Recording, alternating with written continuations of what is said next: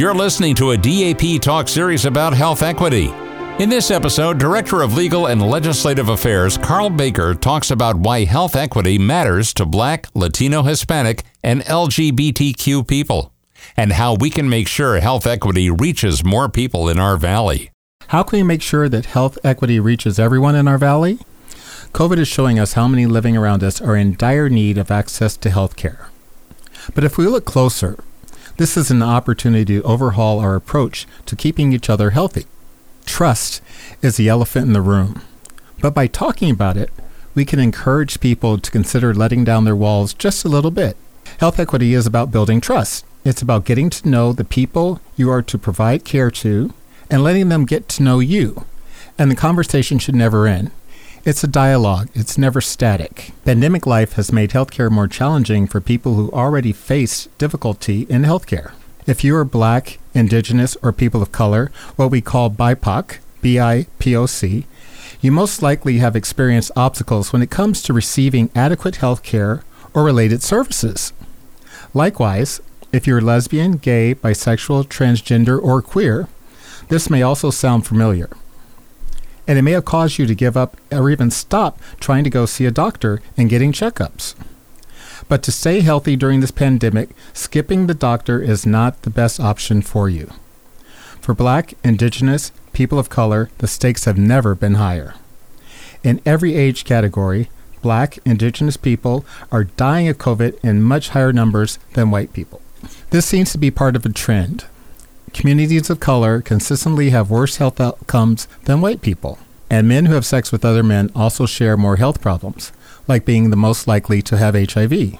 Black Americans account for a higher number of people who live with HIV, plus newly HIV infected diagnoses. This is compared with other races and ethnicities, and Hispanic and Latino people are the next highest. While black Americans account for just 13% of the U.S. population, they account for 42% of new HIV diagnoses. Similarly, Hispanic, Latino people make up 17% of the U.S. population, but comprise 27% of new HIV cases. 68% of new HIV infections are among men who have sex with other men. We still have time to break these cycles. Discrimination does not have to put people of color at such high risk for negative health outcomes. Your health equity is affected by how safe and how welcome you feel in your community, especially in your doctor's office. You might avoid healthcare settings because of how you've been treated in medical care before. Why should you trust that it will be different the next time? Feeling uncomfortable in medical settings can keep folks staying at home. That's why we are starting to send our medical van out into the neighborhoods so that people can get care where they are and they can get to know us. Increasing innovative services helps anyone affected by racism or stigma by removing barriers and allowing them to feel safe and welcome in an affirming setting. We hire from the communities that we serve. This means at DAP Health, you'll be helped by someone who understands what you've been through without you having to spell it out for them. It's that simple. And if they don't look exactly like you, then rest assured, they've been trained in cultural competence and they are your ally.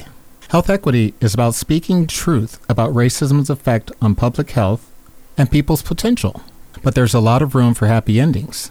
Health equity gives us a clear path to fix a lot of the problems that have kept many of us from health care for so long. Thank you for listening to this segment of DAP Talks. Visit daphealth.org to learn more.